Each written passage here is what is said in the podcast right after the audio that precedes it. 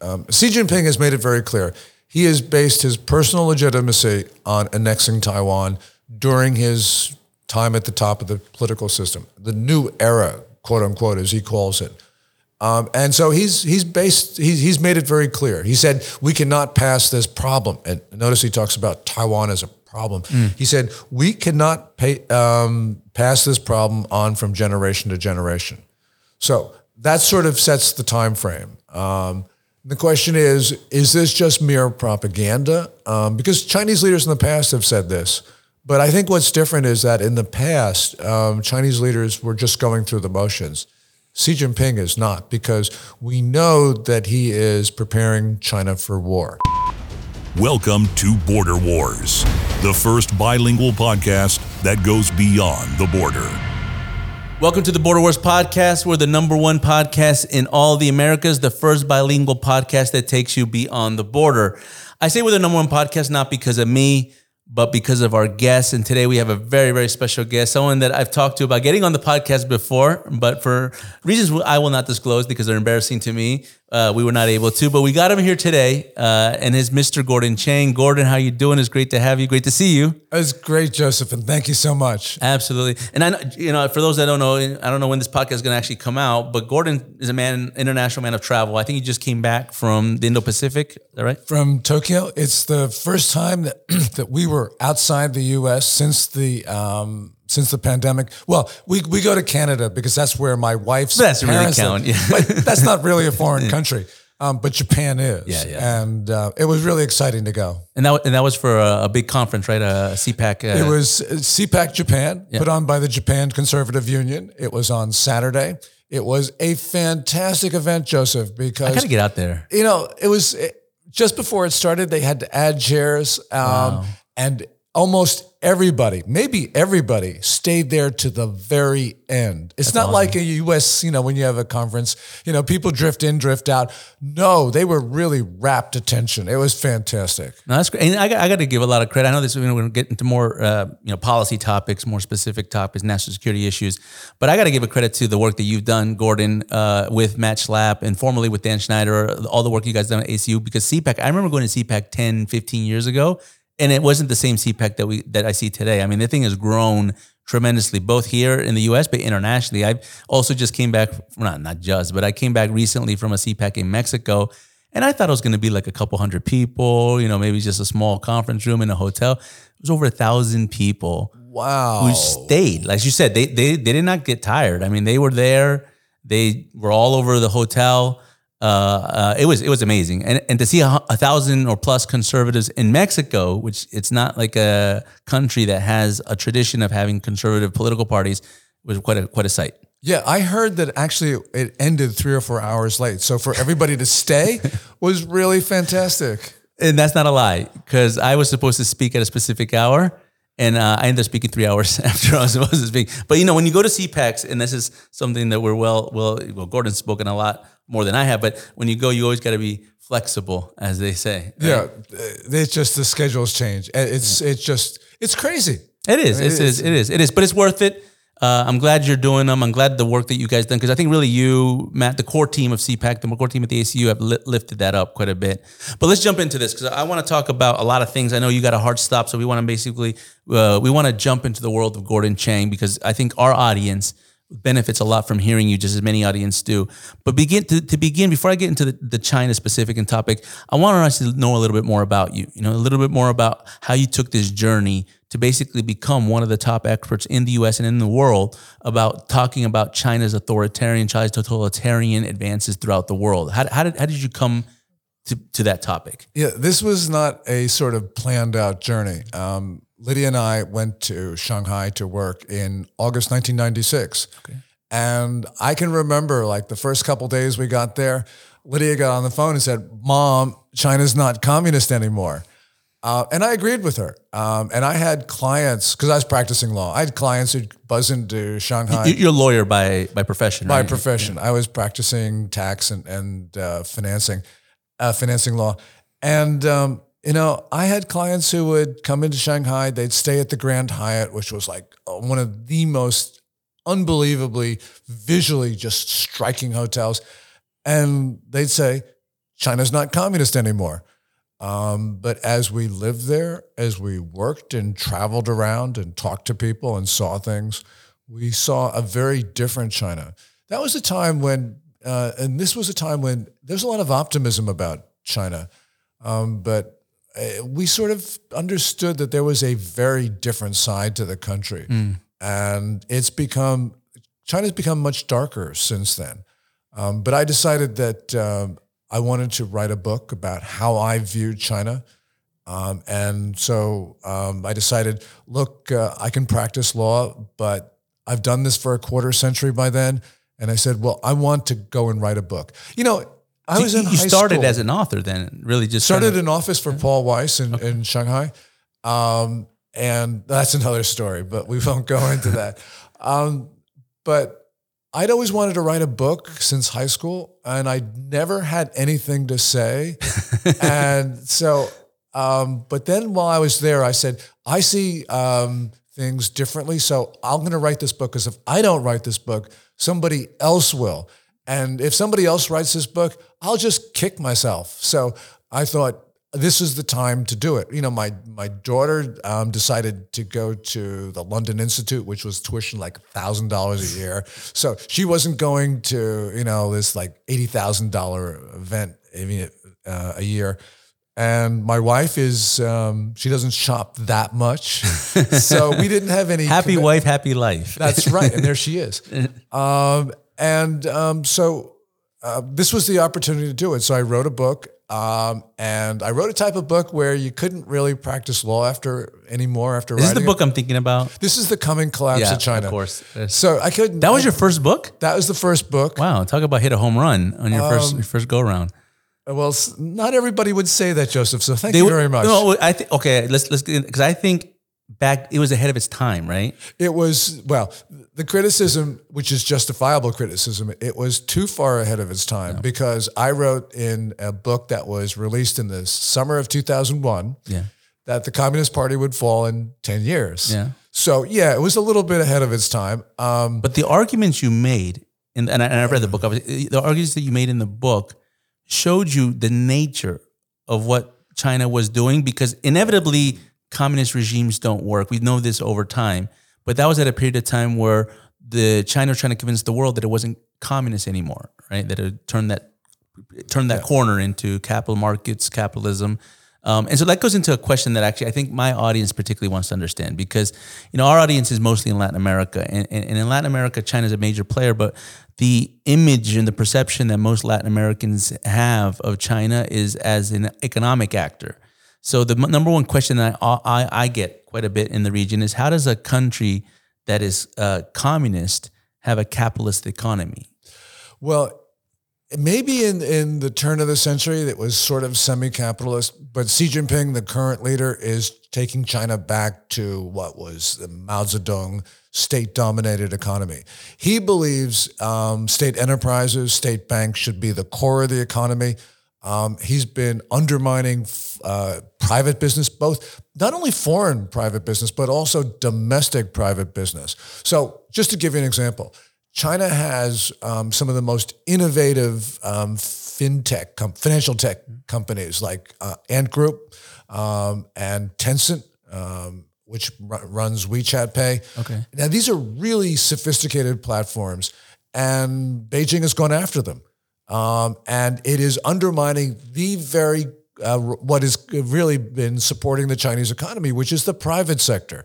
You know, just to put some context in it, These are purely private enterprises. these are private companies, um, and and they have uh, they're they're publicly listed, um, but the state um, does not want uh, too much power in the private sector. So And what what levers of control does the state have to pressure a company like uh, uh, WeChat or, or one of the private Okay. companies? Um, just to give you an example, um, Ant Group, um, which uh, runs Alipay, um, uh, Jack Ma, who founded Alibaba, um, which is the, the the shopping platform, he also founded Ant Group, and he really built it up. He gave a speech at a Shanghai financial conference where he made some mild criticisms of the Chinese banking system. These are criticisms that Chinese bankers and, Chinese central bankers, government officials make all the time. Well, Xi Jinping didn't like it. So they basically disappeared him.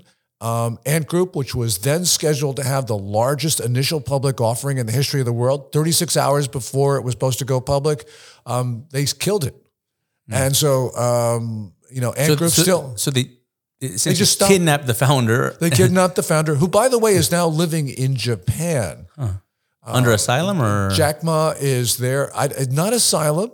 Um, this is this is fascinating. The question is, how did he get out of China?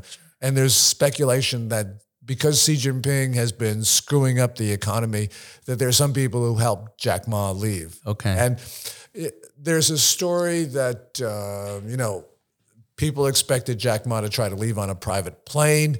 Um, the story is he actually walked onto a commercial flight um, because they were looking at all the private airports. And so he had obviously some senior officials were protecting him, but he's out. He went, they said, to Paris, but now he's living in, in uh, Tokyo, according to the So he flew coach. He must have flown coach. You know, coach, yeah. baggage class. And um, it, it just shows you that uh, there is this concerted attack on on uh, private business. But you know, Ant Group, that's a big company, but there's smaller ones. So, for instance, in July, um, a private entrepreneur, he was making medical products for the civilian sector. He told me that Communist Party officials came to him and directed him. They didn't ask; they just directed him to start making products for the Chinese military. And he's not the only one that this happened to. There are a lot of private factory owners who've been receiving similar calls. And matter of fact, this entrepreneur told me that the Communist Party is now operating factories which were once owned by private owners, but they abandoned their facilities. They fled China because they didn't want to stick around for Xi Jinping's war. So, these are these are mafia tactics essentially, uh, Yeah. intimidation, bullying, uh, basically, you know, going as far as kidnapping and maybe even assassinating some of the private sector leaders to say, listen, send a message saying, listen, it's either our way or the highway, and the highway is a, a deadly highway. They haven't assassinated people yet, but you know that's clearly the next step. But the point here is that um, you know the Communist Party cadres said to to my friend, um, "Look, your business is our business. Your money is our money. We let you um, stay here for a little while and make some cash, but now we're calling the tune, and, and that is a totalitarian society. This is where they just come in and take what they want. So you can say it's capitalist, but it's not really because we see the state taking over private business by private business. And also, you know, the state has been taking uh, buying stock of private companies on on public markets. So that's sort of like a renationalization in a sense. And, and this has been going on for some time, but it's certainly been accelerated under Xi Jinping. So th- this is really Xi Jinping's China. But let me ask you then. Let's go to like the Hu Jintao's China. Is was their embrace of markets a means to an end, or was it just change in policies and and, positioning because uh, the government of China changed and now Xi Jinping's clearly a much more authoritarian, totalitarian leader than than the rest? Yeah, that's a great question. Um, Jiang Zemin, who was just died, by the way, um, or at least they just announced his death. We don't know when he really died. Um, he had this whole notion that uh, the Communist Party had to step back and allow private business to flourish. But they said that this was the primary um, stage of socialism, which was basically capitalism. But the idea was that this was only going to be temporary. This was while China was able to develop its industry, be able to come stronger, and then after that they would go to the full communist state. You know, Karl Marx. Yeah, yeah. Uh, eventually, the state withers away. You've got the proletariat running things. This is paradise, and they actually sort of believe this stuff. Um, and they they teach it. They indoctrinate people with it. Yeah, it's ludicrous, but that's what they feel. Yeah. And and so um, whatever space private sector has is really just meant to be temporary. That's under Jiang Zemin, who's considered to be an economic reformer. Sure. Guy's got a lot of blood on his hands, but he was an economic reformer. Um, and we see that, you know, Hu Jintao, um, also they allowed uh, private business. But Xi Jinping right now is cracking down. Yeah, yeah. You know, it was a big sign for me, and when when that was happening, I remember, I even remember I was at a, uh, uh, I think it was at the World Bank. It was a conference that China was presenting at, and I remember they make a point to never use in terms of symbols, to make a point to never use the dragon and always use the panda, right? Because they wanted to show that they're much softer. It's all diplomacy, it's all economic trade and commerce. But one of the things was like when you see a country turning to like a, a market and becoming much more embracive of capitalism, you start to see better economists. That's usually what happens. Like Yeah. people that you know studied in uh, you know under you know the Chicago school from Friedman or maybe the Austrian school from Mises and Hayek. But we didn't see this in China that much. We didn't see great economists coming out of China. Matter of fact, what we saw was a lot of uh, theft that was coming out of China was stealing intellectual property, stealing ideas, stealing uh, concepts, and then basically wrapping it up in, in a Chinese uh, product, and then saying this is our our new version of capitalism. When really all it is is theft. Yeah, it is. And, you know, it, it's a Marxist economy right now with some space for some private companies. Um, but we don't know how long that's going to last. And especially if, if Xi Jinping takes China off the cliff, you know, and that's possible for him to do because Mao Zedong is his hero. He reveres him. And, and Mao did the same thing. You know, both of them, um, they've accumulated power, and with their power, they're now um, moving China in absolutely the wrong direction. When Lydia and I went there, um, end of the last century, there was a real opening up, and people felt very optimistic about the way things were going because they felt that China would eventually evolve to an open market. And So when, when did you stop going to China? When did you start realizing this is a little more dangerous? The last time that we were in China was November 2013. Okay. we went to Hong Kong and Macau after that, which are part of the People's Republic, but they're special administrative regions. Um, but we've stopped going to Hong Kong and Macau as well. And the reason is that it is it's just as dangerous as the mainland. Matter of fact, some people make the argument, and I think they're right, that there is less room for political debate in Hong Kong than there is in the mainland these days. Which Well, they shows passed that law, right? The, the national security law. the national security law was, a, which is a Chinese law, was imposed on Hong Kong, um, which basically it's the end of law, as people have said, and that's right because it gives Beijing the right to do anything it wants, and so therefore Hong Kong is no longer Hong Kong, and uh, we're we're seeing the place suffer. Um, and it will continue to suffer because that's what happens. You know, when when we were in Hong Kong, because I, I was there for ten years, from eighty one to ninety one, um, everyone was so worried about Shanghai being the financial center of China and the financial center of Asia. And, you know, we said, oh, how can this last uh, in Hong Kong? Well, if you went to Shanghai at that time, people there would say, there's no question Hong Kong is going to remain um, the preeminent financial center here. And the reason is because they've got one thing that we don't have and we will never have, and that's rule of law. Okay. You can't have a financial center unless you have impartial courts and laws and stuff like that.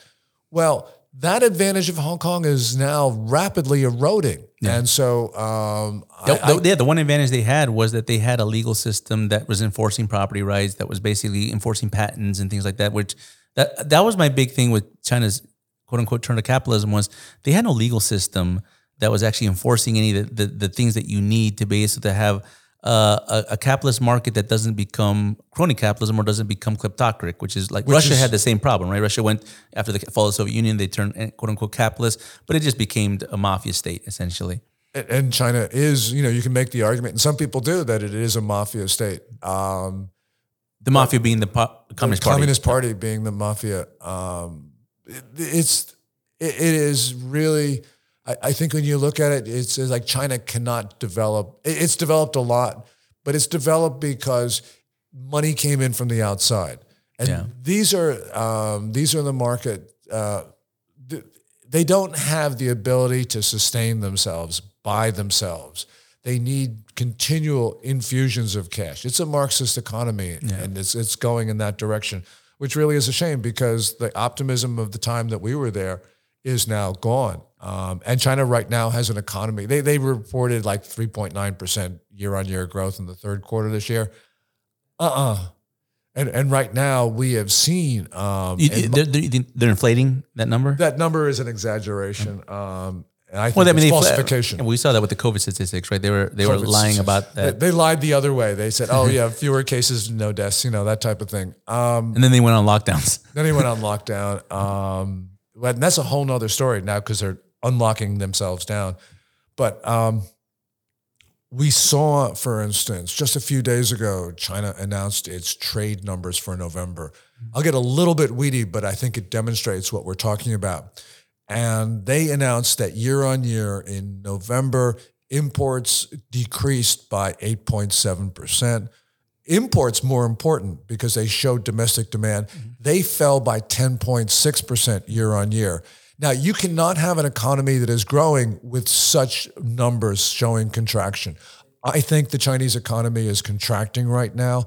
You know, whatever they So the imports shrunk by 10% 10.6%. from last year, Yeah, from November of 2021.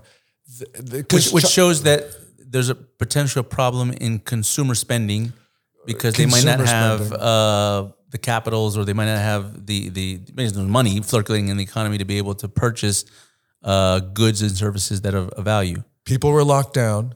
People were pessimistic. Um, I think factories weren't importing Mm. raw materials because they just, you know, they couldn't um, manu- they couldn't make things. They couldn't get them to the ships. So China was locked down, and I think that we're going to see, in reality, that China actually has a contracting economy right now. We know that um, the property market's plunging, both in sales Mm. Yeah, the, the, the housing they have a housing crisis. they have a housing crisis. That's and a housing crisis in China is a China crisis because housing property is about anywhere, how, however you define it, somewhere between twenty five to thirty percent of gross domestic product is housing and related industries. So you have property sales in the first six months of the year; they're down something like 25, 30 percent. Uh, similar declines for prices in the 70 biggest cities. And, and that really is a crisis because of uh, the wealth of Chinese people. About 70% or so is in tied up in property. Wow. Wow. So, this is a crisis. But let me let me turn to something because you mentioned Apple, and, and I've been meaning to ask you this because in the conversations that we've had, I've always been curious because here, you know, people tend to separate domestic issues and international issues. I tend to think it all blends together because we all kind of work in, in, in a world that's really interconnected, uh, more so than ever before. So when we talk about big tech, uh, and most people look at that as you know uh, maybe there's folks that work in big tech or even leaders of big tech uh, firms that may be uh, ideologically aligned with a certain political philosophy, or they may be following a cultural wokeism, a woke uh, mentality.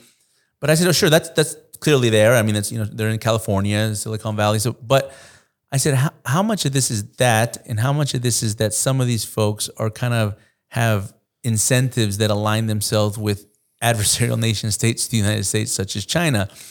I think that came more to the forefront what happened with Apple, with uh, the protests that were taking place and what was been reported about how they turned off their ability to, to do airdrops and di- different types of things on the phones because because of what? Uh, and it wasn't clear to me. Why did they decide to disable some services? What is Apple's uh, gain from doing something like that uh, when they're an American company um, and they may be woke, but that doesn't mean that they're uh, at least at least on on on the surface doesn't mean that they should be uh, supporting a communist party in a, in a foreign country. My guess, I mean, Apple, you know, notoriously doesn't say why it does things. Um, my guess, though, is that they were just forced to by Beijing. Back to that mafia. Yeah. Um, and so, yeah, on November 9th, uh, without notice, um, airdrop was severely limited. That's the app which protesters use because it bypasses the censors. Yeah. But you know, this was not the only time that Apple did something like this. So, for instance, they have been taking down VPNs, virtual private networks, from their app store.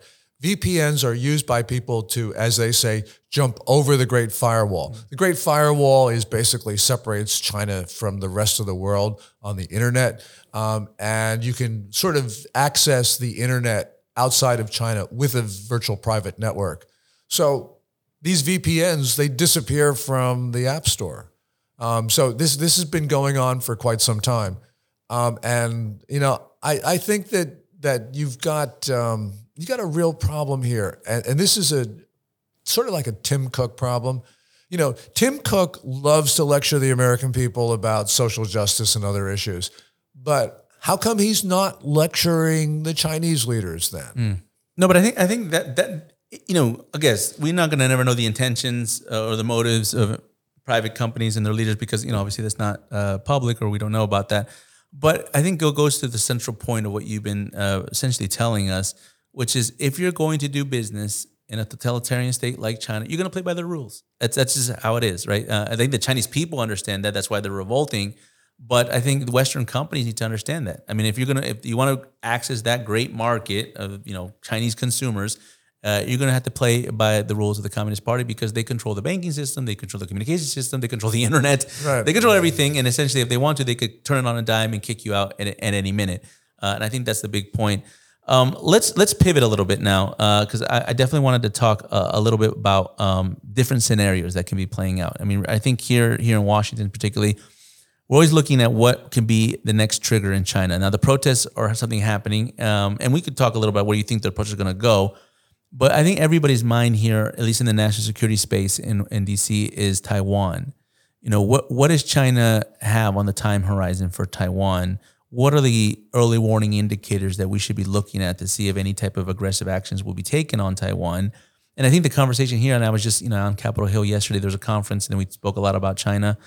And uh, you know, one of the central points was, and I think one of the themes of many analysts that I heard was, uh, it's not a matter if anymore; it's a matter when. Uh, and and that when, I guess, no one has really a, a, a um, you know a date on the calendar. But wh- what is your take on this on Taiwan? Like, is this is this uh, is that time horizon closing? Is it becoming shorter in terms of when China's going to take potential military action on it, or how do you see this? Yeah, I, I see the time horizon shorter. Um, there's a lot here that plays into this. Um, one of them is that um, Xi Jinping has made it very clear. He has based his personal legitimacy on annexing Taiwan during his time at the top of the political system, the new era, quote unquote, as he calls it. Um, and so he's he's based he's he's made it very clear. He said we cannot pass this problem. And notice he talks about Taiwan as a problem. He said we cannot pay, um, pass this problem on from generation to generation. So that sort of sets the time frame. Um, the question is: Is this just mere propaganda? Um, because Chinese leaders in the past have said this. But I think what's different is that in the past, um, Chinese leaders were just going through the motions. Xi Jinping is not, because we know that he is preparing China for war. He's doing a number of things. He at the 20th National Congress of the Communist Party in October, he picked what is people are calling the war cabinet. Um, and he is. I mentioned that story about the entrepreneur. Um, it's clearly it's it's not just the biggest military buildup in history, um, or or since Second World War, uh, maybe history. Um, but also, he's mobilizing the Chinese civilian population for war. So, regardless of what his intent is, he's preparing himself to go to war. And that means we need to take him at his word. He talks about war all the time, Joseph. So we need to take him at his word. And we Americans are not. Well, uh, let- let's not, let's dive into that because you know, for those of us that are in the defense space, we, we understand that China has a strategy on warfare that's not conventional in its nature. It's not like the kind of um, World War II scenarios that we saw back in, in, in the 20th century. It's a very much of a hybrid war, an asymmetric war, uh, but it also has conventional aspects of into and high high grade and high uh, uh, high tech weapon weaponry. Uh, but it also uses information. It, it also uses networks. I mean, it's pretty much all encompassing. Talk to us about this unrestricted warfare strategy that China has that was revealed to Americans more than 20 years ago uh, through two colonels that basically decided to give this information to the Defense Intelligence Agency that later became a book and, you know, it's out there now. Yeah, the book is Unrestricted Warfare. It's 1999 by then two Chinese Air Force colonels. And basically it says, you know, you can summarize that book into like one, two sentences that China can do anything. You And, know, we'll, and we'll use anything. it would use anything. Um, it, for instance, it, it talks about, well, there are various types of warfares, and we, China, can do these in any combination. Um, so it doesn't matter what their um, treaty obligations are, they just ignore all that. And so, give you an example of unrestricted warfare, uh, or two of them fentanyl. Um, China makes most of the world's fentanyl, um, and it comes into the United States through basically these days the undefended southern border. We, we talk about the Chinese fentanyl gangs. That's really misleading. And the reason is that Communist Party runs a near total surveillance state, maybe a total surveillance state um, by now. You know, they've got. Some people say they've got 620 million surveillance cameras in China. Some people say, "Oh no, no, no, it's only 520." You know, but it, that number was 262 about three years ago. So you, I mean, it's it reminds me of one time I was in Honduras, and you know it used to be called the murder capital of the world because uh, t- uh, San Pedro Sula, one of the cities on the coast, uh, had the highest murder rates per per hundred thousand uh, population. And I remember uh, I had a meeting with the mayor of that country at that time, uh, that city at that time, and he said, "No, what you have to understand, what you have to they, they inflate those statistics. It's about it, the, the number was about 110 uh, murders per 100,000 inhabitants. He goes, no, that, that that's that's really about 95. it's like okay, it's still pretty high. So, It's still pretty high. So China runs a, a total surveillance state. Um, that means these fentanyl gangs, they're large, they're well organized, they're international in scope.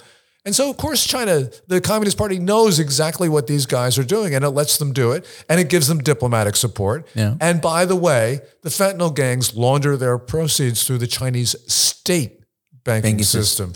So this is this is this is drug warfare. This is unconventional. And the Chinese owned TikTok glorifies drug use.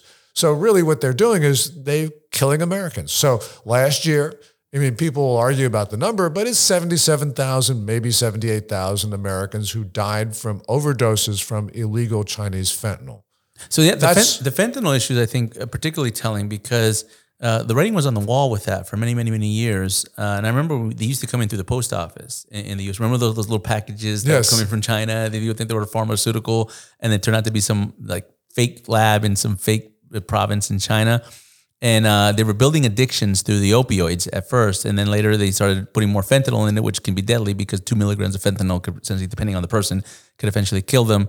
But we cracked down on that. At least the DEA got very strict about the the postal mail and that, and then they went to Mexico. Uh, the cartels in Mexico. And I remember this. uh, 'cause, you know, we do a lot of work on Latin America and Mexico. The cartels had no idea what fentanyl was, uh, what the precursor chemicals needed, how to do pill pressing, the la- the whole thing. It was like they're not pharmacists. They just, just look, we know, you know, we might know a little agriculture because of cocaine, the coca leaf. We might know a little bit more about distribution, transportation.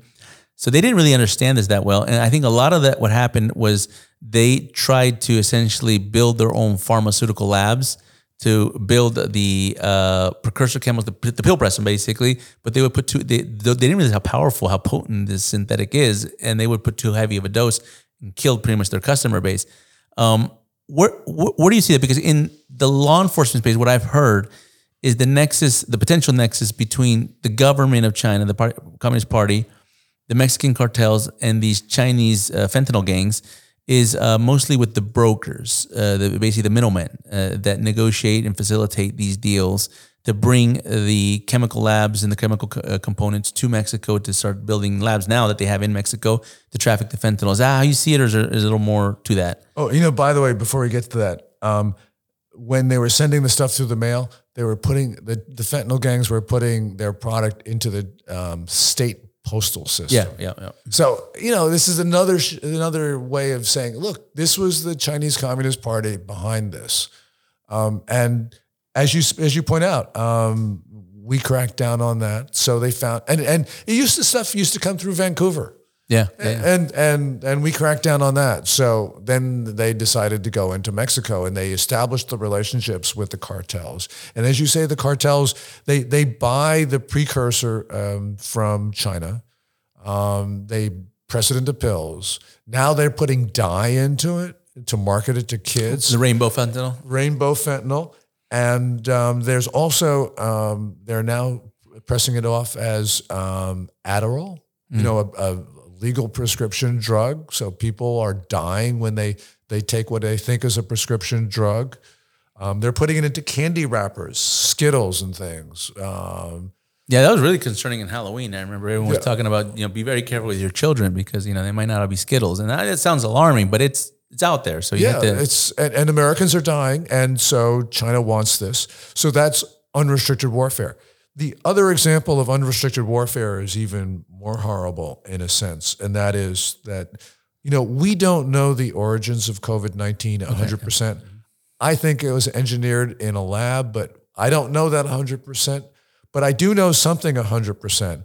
And that is that Xi Jinping, when this disease got out into Chinese society, deliberately spread it beyond China's borders. So for weeks. And lied about it. And, and this is, yeah, that's the two things. One of them was they lied about it. In December, starting December 2019, going into January 2020, and even beyond, they lied about the transmissibility of this disease. They told the world it was not. Um, they said, oh, don't worry. And they actually, for instance, on January 3, 2020, the head of their CDC talked to the head of our CDC, and the Chinese said, no, this is not contagious. Don't worry about it. You don't have to take precautions. So they lied about it. And then they started locking down their own country in late January 2020. Um, but at the same time, they were pressuring other countries, especially the United States, to take arrivals from China without travel restrictions and quarantines. Now, they did some other stuff, but those two things show there's a deliberate attempt to spread this disease beyond China's borders. And as we talk, we're basically 1,083,000 Americans have died from this disease, according to the Johns Hopkins Coronavirus Resource Center. So I look at that and, and, and 6.6 million people around the world outside mm. China. You look at that and you say, that would, would have never happened. This is a disease that should never have spread from the central part of China. 6.6 million people outside China, 1.1 million so, Americans. in, in, using that with the concept of unrestricted warfare, you That's said, unrestricted warfare. What Those, would be the objective of this? Weaken the United States. Okay. Um, the Communist Party views the United States as its enemy. Now, it's not because of anything that we say or we do or any policy we have. You have an insecure political system, which is now more insecure than normal. It is worries about the inspirational impact that American values and form of governance have on the Chinese people. And they feel that they cannot survive as long as the United States exists. So their intention is to destroy America. No, I, no, I, I, agree with you. Um, it's clear to me that China had looked as a, as, a, as an enemy essentially, and um, as as an obstacle as well. Uh, for, as an for, obstacle for, and an enemy, and what, what, I'll go and then correct me if I'm wrong on this, but this this is kind of how I, I looked at the COVID. I agree with you know they because to me the the debate about the origins important for investigative purposes, important for, for many reasons, but you know, if we can't get to that, because it's going to be hard to do it without being able to go to China, and obviously China's not, not going to allow uh, anyone that they don't trust to be able to go in there. But uh, regardless of whether uh, how it started, they they definitely deceived the world about how it spread, and, and that was very damaging to the economies mostly of most countries. I always use the example of Latin America as the region I look at the most because Latin America was arguably the hardest hit economically by by the pandemic because they you know were the last region to get infected physically by the virus but they heard about the virus like everybody else did right at the beginning so what hit Latin America before the actual virus did was the fear. Uh, so Latin Americans were deathly afraid of this yeah. virus. Many countries locked down before they even had five infections in the countries, and many of them stayed locked down for months, sometimes even close to a year or more, which impacted their economies. So I always looked at it as if this, you know, within the concept of unrestricted warfare, the end state of this would be, you know, if you want to be economically powerful, right? You have two ways to do that. Essentially, you can either grow or you can make sure everyone else suppresses, goes down. Yeah. And that's what the effect of this COVID was because I mean, what global GDPs I think dropped seven, eight percent. In Latin America, it dropped nine to ten percent. I mean, we, you basically evaporated ten years of economic growth in many countries around the world in one year uh, because of COVID. And all of a sudden, China, which was already doing poorly economically and is still doing poorly today, but had signs of that pre-COVID, right? With the trade war, they had signs of them be going in an economic downturn. So you know what? well, everyone will go down with with us. And so I, you know, it's hard, but I could see it from that lens. Is that is that tracking in terms of how you, you're looking at this as well? The Chinese communists have borrowed a Soviet concept called comprehensive national power, and CNP is is called. You know, ranks the power of countries. And China, of course, wants to be number one. I have no problem with a country wanting to be number one. Every country should want to be number one. But there's two ways to get it. And you just described it. You strengthen yourself that's fine. Or you weaken everybody else, and that's not fine. And that's what China did with COVID 19. They figured we got hit, we are going to hit everybody else. And that's exactly what they did. So that's warfare. And that's more than a million Americans have been killed. And we should be looking at, at, at that in the same lens that the communist Chinese do. And we should be saying, yeah, you've murdered 1.1 million Americans. That's you know that, that's kind of amazing to me that no one's holding their feet to the fire on this. Like they, they, they I think everyone can, you know, regardless of political orientation, can agree that they deceived people. I mean, that was the, this information was uh, not only was it aggressive, it was outlandish on the claims that they were making. I remember Right. Chinese diplomats were that were supposed to be very diplomatic were basically putting conspiracy theories all over the internet and on social media, uh, accusing the United States that this is created by the United States, that there's some type of like big, you know, big conspiracy from the United States to basically go attack China and blame China. So I feel like in that sense, we all kind of understand that. And, and in some countries, obviously, have a hard time saying it, but they, I think they understand it. But no one's actually doing anything about that. No one's actually doing anything about it to actually have China at least, you know, pay some type of consequence, whether it's in the international community, whether it's through economics or. But I do think markets are starting to understand it. Markets are starting to understand because they're like, you know, okay, put all the politics aside. We need to take our manufacturing out of China because that's not secure. Absolutely. And, and, Absolutely. and talk to us a little about that because uh, you've seen probably many, many companies leaving China. Uh, um, is that uh, still happening? Is that accelerating? Is that is, is that permanent? That is accelerating. And, you know, one of the areas that are benefiting is the border areas in Mexico because Yeah. they've got these special companies. And so um, there is this migration across the Pacific. You know, on your earlier points about no one's holding their feet to the fire, nobody's imposing costs on China for doing this. And the reason is we've got to impose those costs. And the reason is Xi Jinping can look out and say, I just killed 1.1 million Americans and I have not suffered anything. And this is important because the Chinese uh, military, they talk in public about the new type of biological warfare of, quote, specific ethnic genetic attacks. In other words, pathogens that will leave the Chinese immune but kill everybody else. And these guys are working on it, um, which means that the next disease from China could be a civilization killer. And so we need to impose those costs to establish deterrence. So Xi Jinping will say, I can't spread the next disease. Right now, he's he's free to do that. And so we have got to rethink our relations with China. But you know, one one uh, thing that's come out of this is that um, in the early months of the pandemic, specifically January 2020, China actually threatened to cut off the uh, export of uh, active pharmaceutical ingredients to the United States. They said that they were going to throw us into a quote mighty sea of coronavirus. That illustrated and very clear the maliciousness and the viciousness of the Chinese system. One thing that's happened is that COVID 19 has actually started or accelerated deglobalization. Yeah. And um, because what it did was it lessened the connectivity of countries, of companies, and of people. That's from Larry Fink. Yeah. yeah, yeah. Um, and so what we have, so China's going to reap this um, on the back end because they are the primary beneficiaries of globalization. They will be the primary victims of deglobalization. And we do see these factories um, leaving China, including Apple. Apple right now, because of problems there, they've been getting their iPad production, part of it into Vietnam. They now realize that they've got to move even more iPhone production in India. They got an iPhone factory in India, but that's for the Indian market. They're now thinking we must make in India Their- for their manufacturing non-Indian markets. Um, and they're right. It would be wise. It would be wise, and not having this backlog that we have on iPhones right Yeah, now. yeah, your your iPhone. I would have an iPhone. I would have. You would have I'm. I'm conscious of the time, but I want to ask you one, one quick. You know where I thought you were going to go with the unrestricted warfare? You said too, COVID, obviously, but I thought you were going to go with TikTok because to me that's an interesting and actually in you know in the very hyper partisan environment that we live in today. Actually, on TikTok, it's about a bipartisan issue because it isn't just the Trump administration.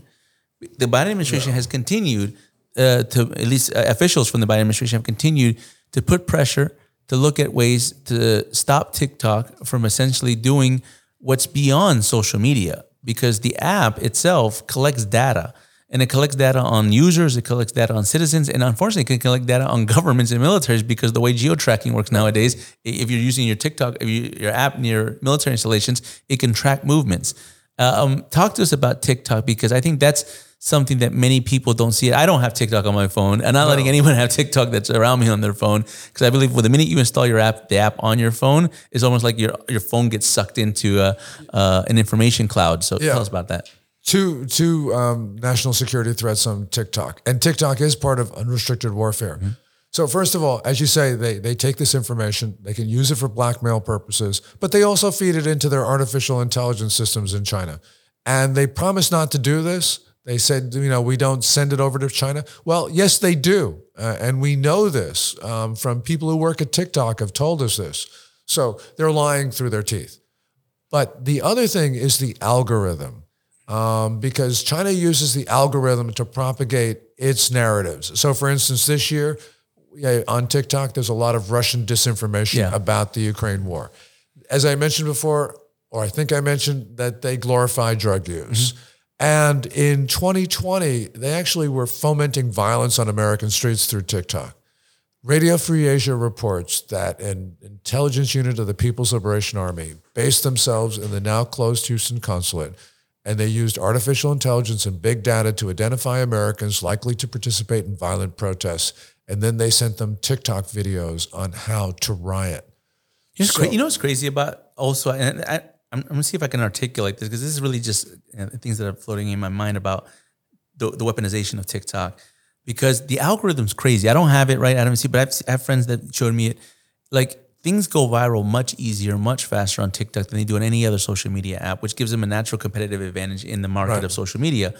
But what I've noticed is that it also like reduces your attention span because the the, the viral nature of the videos are shorter, they're quicker, they're more like uh, outlandish in terms of like whatever kind of video you're producing. The movements are bigger, the colors are brighter, and what I've noticed is almost like taking people's like the, the attention orders and reducing it to like ADD on steroids, where everyone like they can't do anything because they have to. it- that I don't know how to describe it. Maybe like a, like a cognitive uh, attack, a neural neuro uh, neuro, neurophysical neurological, like to, to basically change your ability to comprehend, receive, interpret information to where you no longer have this this the ability to sustained attention over complex issues, which makes you essentially less uh, able to understand a complex challenge like China.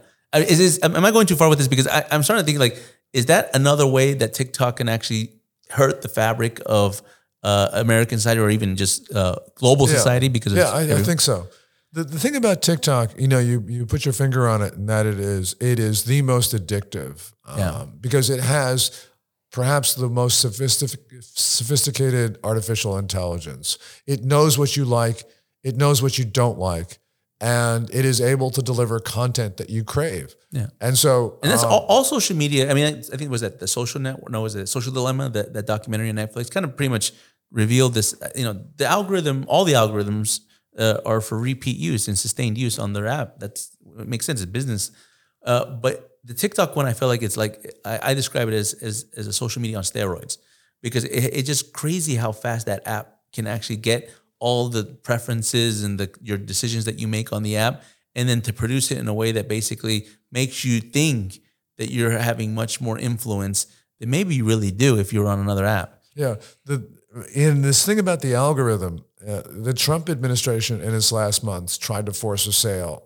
TikTok is owned by ByteDance, which is a private company in China, but it's really controlled by the Communist Party because the Communist Party controls every company that it wants to, and um, they were able to sort of get uh, ByteDance to agree to sell TikTok, but the sale eventually cratered over the algorithm because the Trump administration understood the power of the algorithm, and so they wanted to control it. But China, China was willing to give up ownership, but they weren't willing to give up the algorithm, That's interesting. which is essentially this is the reason why they wanted it, and so Yeah, because I think you know it's it's you know we know China's one of their abilities that they have to maintain a totalitarian state is social control. I mean that's that's that's they they control their population, And TikTok may be in some ways kind of a beta testing of how you control foreign populations uh, through through the algorithm and through things. Well, Gordon, I know you I know you got to run, uh, so I didn't want to take up too much of your time. But I'll, we'll end with this last question because I have like a, a, list of things that we could talk about. But I'll list the question because you know obviously you know we, Latin America is a big part of the, the work that we do at the center, and uh, China is a big player in Latin America if you were to look into the camera and you were to give Latin Americans your best advice on how to deal with China, because I've always said, and this is my criticism to the United States, is that it's not good enough for the United States to go chastise Latin America, say don't do business with China, because right. they under, they understand China in terms of the like they don't prefer China than the United States. They, they understand that the United States is a more natural partner, it's a closer partner, it's a more democratic partner. And I'm not talking about the Venezuelas of Latin America because those countries right. are much much different with Maduro and everything. I'm talking about the the Chiles, the Colombias, that you know they may be under governments that are a little bit more hostile or a little more uh, uh, socialist now, but uh, the societies are, are, not. And what would be your message to them in terms of how? I would say, what would be your message to them not on China, but then also on how America should do more to engage with our southern neighbors? Well, a couple things. First of all, um, I think that all countries, the United States, countries in Latin America, Caribbean, should just demand repre- reciprocity from China. Mm. So, just we were talking about TikTok. Um, TikTok does not allow American apps in China. so, why do we allow Chinese apps in our country? So, demand reciprocity. Um, in the United States, um, you know, we have we're, we're very involved in, in all over the world, except some places which are really critical, like a really our close hemisphere. really close. I mean, uh, and and this is just wrong. I mean, Americans should place priority on um, those. There's two regions where we just totally ignore, which are our neighbors. One of them is Latin American, Caribbean, and the other is the Pacific. Yeah. Um, and and we and just sort of people forget that the other side of the Pacific is the Americas, right? Yeah, like right. it doesn't just end at Hawaii. Like you got to go all the way. And actually, just to just to make a point on that, you know, we didn't talk about Taiwan, and we'll, we'll probably have you back another time. We'll talk yeah. all about Taiwan because one of I've said the early warning indicators that China experts or uh, China observers should look at is how the port infrastructure is developing on the Pacific side of Latin America.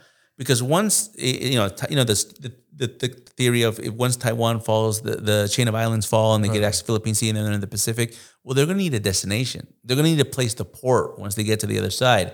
So there's 40 infrastructure projects that China has in Latin America by state-owned enterprises. And of those 40 eh, infrastructure projects, some of them are huge mega ports, such as the one in Peru, such as the one in Mexico, that are ostensibly there to hold uh, cargo, but can also hold aircraft carriers because that, that's the way that the, the system works. So they're, they're too big for commercial purposes. You know, you have, um, I just give you one example that, that I always think about. In Freeport in the Bahamas, China is building a $3.4 billion container port. And the idea was, well, with the expansion of the Panama Canal, we need container ports in the region. Maybe, but I don't think so. Can't I, bring enough iPhones to the Bahamas for that. I'll tell you yeah. that much. So what's going to happen will be this is totally uneconomic, um, as as is another container port uh, or another port in the Bahamas in the Abaco Islands. Um, and so China's, you know, it's going to go belly up and and Beijing is going to repossess it, and it's going to become a Chinese military base, which is 87 miles east of Palm Beach. Yeah, yep, yep. That what that's the direction we're going. We're going to end with that note. Gordon, I could talk to you for hours. It's always a pleasure. It's a privilege to be able to talk to you. I feel like it's a privilege for me, and I'd love to do this again. Awesome. We'll have Gordon on again. Let's let's do this. If you give me a thousand likes on this video, because I have a list of topics that I didn't even touch on. If you give us a thousand likes on this video I will find a way to get Gordon to come either here in DC or maybe we'll go. We see each other in Dallas and Florida, so maybe we'll see each other in another state. But we'll have Gordon again on the podcast. So if you're new to the podcast, be sure to like this video be sure to share it with your friends. And if you haven't subscribed to our YouTube channel, be sure to subscribe uh, to the Border Wars podcast, the Center for Secure Free Society. Gordon has, he, he, you know, Gordon says he's not that good at social media, but I think he's very good at social media because I, he always pops up on my feed. So, and I think it's mainly Twitter. You want, you want to give us your uh, Twitter handle? It's Gordon G Chang, G O R D O N G C H A N G. Awesome. So follow everybody. If we're going to put the, the the Gordon's Twitter handle and a link to some of his most recent articles in the show description notes. Uh, be sure to follow Gordon Chang if you want to learn about China. As you can tell, uh, there's a wealth of knowledge. And be sure to subscribe to Border War Podcast, and we'll see you at the next episode. Subscribe to the Border Wars Podcast and visit our website at securefreesociety.org. See you in the next episode.